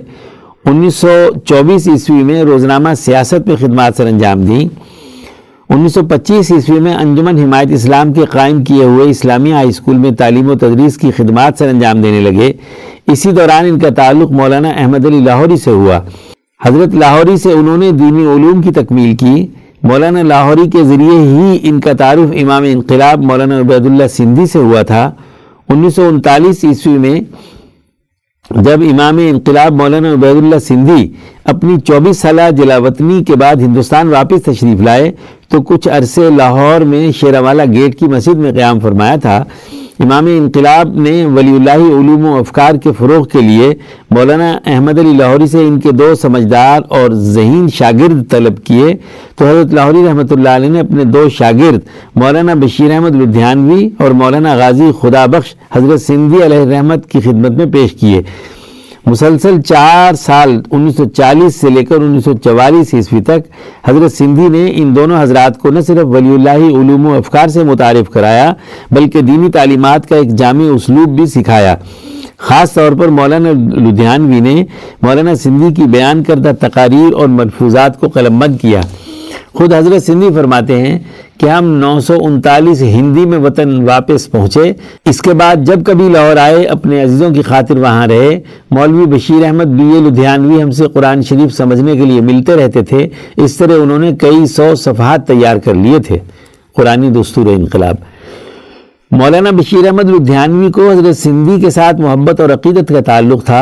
ہما وقت ان کی خدمت میں پیش پیش رہتے تھے، حتیٰ کہ حضرت سندھی کی ناپسندیدگی جان کر انگریز کی ملازمت سے بھی علیحدگی اختیار کر لی تھی۔ انہوں نے حضرت سندھی رحمۃ اللہ علیہ سے امام شاہ ولی اللہ دہلوی رحمۃ اللہ علیہ کی اکثر کتب براہ راست پڑھی اور ان کے تفصیلی نوٹس بھی قلم بند کیے۔ حضرت سندھی کو ان کی قلم بند کی گئی تحریر پر بہت اعتماد تھا اور اپنے دوستوں اور شاگردوں کو بھی اس بات کی سفارش کی کہ وہ سب اپنی یادداشتیں اس طرز تفکر کے مطابق بنا لیں۔ چنانچہ حضرت سندھی قرآن دستور انقلاب پر لکھی ہوئی تقریر میں فرماتے ہیں کہ ہماری تقریریں بہت سے لوگوں نے ضبط کر لی ہیں۔ ہم نے آج تک کسی کی تصحیح اپنے ذمے نہیں لی۔ مولوی بشیر احمد اور مولوی خدا بخش کی محنتوں کا ہم پر خاص اثر ہے۔ اس لیے اس رسالے پر نظر ثانی منظور کی۔ ہم شہادت دیتے ہیں کہ ان افکار کی ذمہ داری میں ہم ان کے ساتھ شریک ہیں۔ پندرہ مارچ انیس سو چوالیس عیسوی کو امام انقلاب مولانا عبید اللہ سندھی نے ولی اللہ علوم کے فروغ کے لیے لاہور میں ایک ادارہ محمد قاسم ولی اللہ سوسائٹی کے نام سے قائم کیا۔ تو اس کے سیکرٹری کے طور پر مولانا بشیر احمد لدھیانوی کو مقرر فرمایا۔ مولانا موصوف نے اس ذمہ داری کو پاکستان بننے کے بعد بھی جاری رکھا اور امام شاہ ولی اللہ دہلوی کی کتب اور رسائل کو بڑی محنت سے ایک جگہ جمع فرمایا۔ اسی دوران ان کی کوشش یہ رہی کہ امام شاہ ولی اللہ دہلوی رحمۃ اللہ علیہ کی کتب کی اشاعت کا بھی خاص اہتمام ہوتا رہے۔ شاہ صاحب کی مایا ناز کتاب حجت اللہ البالغہ کا اردو ترجمہ از مولانا محمد اسماعیل گودھروی مولانا موصوف کی کوششوں سے ہی برہان الہی کے نام سے دو جلدوں میں لاہور سے شائع ہوا تھا۔ حضرت سندھی کے تفسیری افادات، قرآنی فکر انقلاب، قرآنی اصول انقلاب، قرآنی اساس انقلاب، قرآنی جنگ انقلاب، حجت اللہ البالغہ کی اردو شرح، عبیدیہ، اردو ترجمہ محمودیہ، امام شاہ ولی اللہ اور ان کا فلسفہ عمرانیات و معاشیات، شاہ ولی اللہ سوسائٹی اور بیت الحکمت لاہور کی جانب سے شائع کی۔ پاکستان بننے کے بعد انیس سو پچاس عیسوی میں امام شاہ ولی اللہ دہلوی رحمۃ اللہ علیہ کے فکر کو عام کرنے کے لیے لاہور سے ایک اردو رسالہ ہفت روزہ نیا فکر کے نام سے جاری کیا۔ اس کے ساتھ ساتھ انگریزی دان طبقے میں ولی اللہ افکار کے فروغ کے لیے انیس سو اٹھاون عیسوی میں ایک پندرہ روزہ انگریزی رسالہ نیو تھاٹ کے نام سے جاری کیا۔ اس رسالے میں امام شاہ ولی اللہ دہلوی کی کتابوں، علوم و افکار اور حضرت سندھی کی تشریحات کا انگریزی ترجمہ شائع کیا جاتا تھا۔ اور جدید سائنسی تحقیقات کی روشنی میں ان تعلیمات کا تقابلی مطالعہ پیش کیا جاتا رہا ہے۔ مولانا لدھیانوی تقریباً پینتیس سال تک مسلسل ولی اللہ افکار کے فروغ کی جد جہد کے بعد سترہ جنوری انیس سو چوہتر عیسوی بروز بدھ کو اپنے خالق حقیقی سے جا ملے۔ قبرستان میانی صاحب لاہور میں آسودہ خاک ہیں۔ اللہ تعالیٰ ان کی ان بے لوس مسائی کو قبول فرمائے اور ہمیں ولی اللہ افکار کے مطابق عمل کرنے کی توفیق عطا فرمائے۔ آمین۔ عنوان پاکستان کی تعلیم پر برطانوی راج کی پرچھائیں، حصہ دوم۔ تحریر محمد اکمل سومرو، لاہور۔ یہ سب کچھ منظم منصوبہ بندی و حکمت عملی کے تحت ہو رہا تھا۔ برطانیہ نے اس کے لیے پاکستان میں ایک اور این جی او پیدا کی، جس کا نام ادارہ تعلیم و آگہی رکھا گیا۔ اس ادارے نے annual status of education report A S E R کے عنوان کے تحت سالانہ رپورٹس کے اجرا کا آغاز کیا۔ برطانیہ نے ان رپورٹس کی اشاعت کے لیے تیرہ لاکھ پاؤنڈز خرچ کیے۔ محکمہ تعلیم و بیوروکریسی پر خصوصی نوازشات بھی کی جاتی رہیں، جن میں انہیں لندن کانفرنس کے نام پر مدعو کرنا اور انہیں وہاں کی مفت سیر کرانا شامل ہے۔ سابق وفاقی وزیر بلیغ الرحمان پنجاب کے سابق وزیر سکولز رانا مشہود خان، بیوروکریسی کے ہمراہ اس بہتی گنگا میں ہاتھ دھوتے رہے۔ ہیں اور اب موجودہ وفاقی وزیر تعلیم شفقت محمود، پنجاب کے وزیر سکولز مراد راس لندن یاترا کر کے آئے ہیں۔ برطانیہ نے اس تعلیمی مہم کا جائزہ لینے کے لیے ایک سروے کرایا، جس کے لیے ڈیفٹ نے آکسفورڈ پالیسی مینجمنٹ کے ساتھ معاہدہ کیا، ٹی او آر طے ہوئے۔ نومبر دو ہزار سترہ عیسوی میں سروے کرانے کے لیے گیلپ کی خدمات حاصل کی گئیں اور پھر جنوری دو ہزار سترہ عیسوی میں اس سروے کو شائع کر کے میڈیا میں دوبارہ پروپیگنڈا کیا گیا۔ برطانیہ نے یہ سروے کرانے کے لیے بھی دس لاکھ پاؤنڈز خرچ کیے۔ الف اعلان آئے روز ڈیٹا جاری کرتا اور میڈیا میں خبریں شائع ہوتی اور اس اشاعت کے لیے برطانیہ کو براہ راست کوئی خرچہ بھی نہیں کرنا پڑتا تھا۔ اس کے ساتھ ہی پاکستان کے صوبائی و قومی اسمبلی کے چھیالیس ایم پی ایز اور ایم این ایز کے انٹرویو کیے گئے، جن میں الف اعلان کی اس مہم کو سراہا گیا۔ الف اعلان چند سالوں میں ہی تعلیمی شعبے میں سرایت کر گیا اور لاکھوں برطانوی پاؤنڈز کی چمک دمک نے بہت سے اہل علم کو بھی الف اعلان کا گرویدہ بنا دیا۔ مجھے حیرانی ہے کہ حکومت نے سرکاری سطح پر آج تک اعداد و شمار کو کاؤنٹر چیک کرنے کی زحمت تک نہیں کی، بلکہ برطانیہ کے تیار کردہ اعداد و شمار پر ہی اکتفا کیا۔ تعلیم پر تصویراتی سرمایہ کاری کے تناظر میں برطانیہ کی طرف سے اس پروجیکٹ کے علاوہ Punjab education support programme two کے لیے اڑتیس کروڑ بیالیس لاکھ آٹھ ہزار تراسی پاؤنڈز خرچ کیے گئے۔ یہ پروجیکٹ مارچ دو ہزار انیس میں مکمل ہو گیا۔ Khyber Pakhtunkhwa education sector programme پر اٹھائیس کروڑ بتیس لاکھ پاؤنڈ خرچ کیے گئے۔ یہ پروجیکٹ سال دو ہزار بیس میں مکمل ہوا۔ اس کے ساتھ ہی برطانیہ نے Ilm ideas, education, innovation programme phase two پر پچیس کروڑ آٹھ لاکھ پاؤنڈز خرچ کیے اور یہ پروجیکٹ بھی دو ہزار انیس میں مکمل ہوا۔ یہ اعداد و شمار اس سوال کے جواب کے تناظر میں پیش کیے ہیں، جس میں برطانیہ نے تعلیم پر سرمایہ کاری کو تصویراتی مفادات کے ساتھ جوڑا تھا۔ بنیادی طور پر پاکستان میں نصاب تعلیم پر برطانیہ نے کافی حد تک کنٹرول حاصل کر لیا ہے۔ یہ کنٹرول پالیسی ساز اداروں کے ذریعے سے کیا گیا ہے، جس کا بنیادی ہدف جدید کالونیل عہد میں بھی نوآبادیاتی عہد کے تعلیمی ڈھانچے کو باقی رکھنا ہے۔ اس کالونیل تعلیمی ڈھانچے کی مضبوطی کے لیے مزید سرمایہ کاری کی جاتی رہے گی۔ یہ سرمایہ کاری سائنس و ٹیکنالوجی کی ترقی کے لیے نہیں ہوگی۔ کیونکہ برطانوی استعمار نے اس خطے میں ہمیشہ سائنسی علوم کے مقابلے پر دیگر علوم کی سرپرستی کی ہے۔ میرے خیال میں برطانیہ کی یہ سرمایہ کاری پاکستان کی معاشی منڈی کو کنٹرول میں رکھنے کا بھی ایک خفیہ منصوبہ ہے، جس کے لیے پاکستان کی اشرافیہ یعنی سیاستدان اور بیوروکریٹس بطور اعلی کار کردار نبھا رہے ہیں۔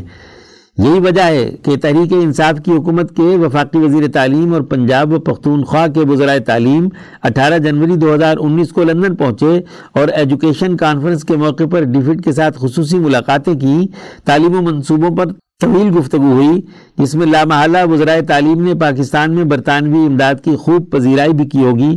الف اعلان کے ذریعے سے اس خطے کے مسلمان حکمرانوں کے خلاف چینلز پر اشتہارات چلائے گئے، جس بر عظیم پاک و ہند پر انگریز سامراج نے دو سو سال تک قبضہ کیے رکھا اور معاشی لوٹ خسوٹ کی، اس کی تاریخ کے خلاف تعلیم کی آڑ میں اشتہارات چلائے گئے۔ الف اعلان نے یہ کیوں نہیں چلایا کہ برطانوی سامراج نے اس خطے کے تعلیمی نظام کو برباد کیا؟ انگریزی زبان کے ذریعے سے ہمیں محکوم کیا گیا۔ یہاں کے تعلیمی نظام کو غیر پیداواری فلسفے کی بنیاد پر کھڑا کیا گیا اور پھر اسی تعلیمی نظام کی مضبوطی کے لیے ستر سال تک حکومت کی مدد کرتا رہا۔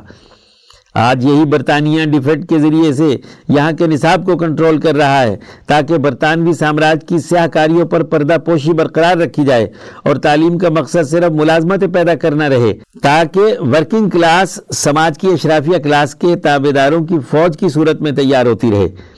برطانیہ یو کے ایڈ اور ڈیفیٹ کے پروجیکٹس کے تحت پنجاب ایجوکیشن فاؤنڈیشن کو فنانس کر رہا ہے اور یہ فاؤنڈیشن پرائیویٹ سکولوں کا نیٹ ورک چلانے والوں کو فنڈنگ کرتا ہے۔ یعنی برطانیہ، پاکستان میں فنڈنگ پرائیویٹ اداروں اور الف اعلان جیسی این جی اوز کو کرتا ہے اور سوالات و اعتراضات اپنی استفیلی این جی اوز کے ذریعے سے سرکاری اداروں پر اٹھائے جاتے ہیں۔ پاکستان کا پورا تعلیمی ڈھانچہ دراصل بینکنگ ایجوکیشن پر استوار ہے، جس کی بنیاد پر ہم سائنس و ٹیکنالوجی میں کبھی ترقی نہیں کر سکتے۔ یہی جدید نوباتیاتی عہد کا ایجنڈا ہے۔ قوموں کے اذہان کو روشنی بخشنے میں یہاں کے نظام تعلیم بنیادی اہمیت رکھتے ہیں۔ جاپان اور چین جیسے ایشیائی ممالک کی مثالیں دیکھی جا سکتی ہیں۔ تاریخی حقائق یہ بتاتے ہیں کہ پاکستان کی کمزور معیشت ہی اس خطے میں عالمی استعمار کی بقا کی ضمانت ہے اور معیشت کو کمزور رکھنے کے لیے انتشار کو ہمیشہ زندہ زندہ رکھا گیا ہے۔ پاکستان میں نالج نصاب اور ذہن کو ڈی کالونائز کیسے کیا جائے، اس پر تفصیل آئندہ کالم میں لکھوں گا۔ سیکشن رفتار کار۔ عنوان ادار رحیمیہ، ٹوبا ٹیکسنگ کیمپس کا افتتاح۔ Report Anees Ahmad Sajjad advocate Lahore. اکیس ربیع الثانی، چودہ سو چالیس ہجری، سات دسمبر دو ہزار بیس عیسوی، بروز پیر و بابرکت دن تھا۔ جب ٹوپا ٹیکسنگ میں جناب ڈاکٹر محمد امبر فرید اور ان کے خاندان کی عطیہ کردہ جگہ پر ادارہ رحیمیہ، علوم قرآنیہ، ٹرسٹ لاہور کے ٹوبا ٹیکسنگ کیمپس کا افتتاح ہوا۔ حضرت اقدس مولانا مفتی شاہ عبد الخالق آزاد رائے پوری، مدد مولانا مفتی عبد المتین نعمانی اور مولانا مفتی محمد مختار حسن مدض کے ساتھ بولے والے سے ٹوبا ٹیکسنگ پہنچے۔ جہاں پر مولانا محمد ناصر کی سربراہی میں ٹوبا ٹیکسنگ جھنگ، فیصل آباد، گوجرا، سمندری پیر محل کے احباب نے حضرت اختص مدد اللہ و دیگر احباب کا پرتپاک استقبال کیا۔ دو بجے دوپہر افتتاحی تقریب کا آغاز ہوا۔ حضرت اقدس مدد العلی نے مفتی عبد المتین نعمانی، مفتی محمد مختار حسن اور مولانا ڈاکٹر محمد ناصر مدض اللہ کے ہمراہ داخلی دروازے کا فیتہ کاٹا اور حال میں افتتاحی تختی کی نقاب کشائی فرماتے ہوئے دعا فرمائی۔ حضرت اقدس آزاد رائے پوری مدد اللہ نے اس موقع پر خطاب ارشاد فرماتے ہوئے فرمایا۔ سب سے پہلے تو میں آپ تمام دوستوں کو مبارکباد پیش کرتا ہوں کہ یہ عطیہ خداوندی ہے۔ جو ہمیں حضرت اقدس مولانا شاہ سید احمد رائے پوری رحمۃ اللہ علیہ کی دعاؤں کے طفیل ملا ہے۔ پھر میں ڈاکٹر محمد امبر فرید صاحب اور ان کے خاندان کا شکریہ ادا کرتا ہوں کہ جنہوں نے یہ جگہ ولی اللہ فکر کے فروغ کے لیے عطیہ کی ہے۔ حضرت آزاد رائے پوری مدزلو نے مزید فرمایا کہ جیسے حضرت ابراہیم علیہ السلام نے دعا کی کہ اے اللہ اس گھر یعنی خانہ کعبہ کو امن والا گھر بنا عدل اور معاشی خوشحالی کا مرکز بنا۔ ایسے ہی ہمارے حضرت مولانا شاہ سعید احمد رائے پوری رحمۃ اللہ علیہ نے دعا کی تھی کہ اے اللہ، پاکستان میں حضرت الامام شاہ ولی اللہ دہلوی رحمۃ اللہ علیہ کے فکر کو مقبولیت عطا فرما اور اس کا فروغ نصیب فرما۔ الحمدللہ، حضرت اقدس رحمہ اللہ کی دعا کو اللہ نے شرف قبولیت بخشا اور ستائیس جون دو ہزار ایک عیسوی کو ادارہ رحیمیہ لاہور کا مرکز بنا اور چودہ ستمبر دو ہزار ایک عیسوی کو اس مرکز میں پہلے درس قرآن کا آغاز ہوا۔ آج الحمدللہ بیس سالوں میں ملک بھر میں رحیمیہ مراکز کا جال پھیلتا جا رہا ہے۔ اب یہ ہمارے ذمہ داری ہے کہ ہم اسے حضرت شیخ الند مولانا محمود حسن اور مشائق رائے پور کے فکر کا مرکز بنائیں۔ یہاں پر درس قرآن کو شروع کریں، ذکر کی ترتیب قائم کریں۔ رحیمیہ کے مراکز غلبہ دین کے لیے ہیں، مغلوبیت کے لیے نہیں ہیں۔ آج ہمیں جذباتیت سے بچنے کی ضرورت ہے، جذباتیت سے قومیں تباہ ہو جاتی ہیں۔ ہماری ذمہ داری ہے کہ اس فکر کو اگلی نسل تک منتقل کریں، خود کو نفس کے دھوکے اور نفسانیت سے بچائیں، خود کو زیر تربیت سمجھتے ہوئے اخلاص اور للہیت کے ساتھ کام کریں۔ اللہ تعالی ہمیں حضرت اقدس رحمہ اللہ کے مشن پر قبول فرمائے اور اس مرکز کو غلبہ دین کا مرکز بنائے۔ ڈاکٹر محمد امبر فرید صاحب اور ان کے خاندان کا یہ اثار ان کے والدین کے لیے صدقہ جاریہ بنائے۔ آمین۔ نماز عصر کی ادائیگی کے بعد حضرت اقدس مدد العلی لاہور کے لیے روانہ ہو گئے۔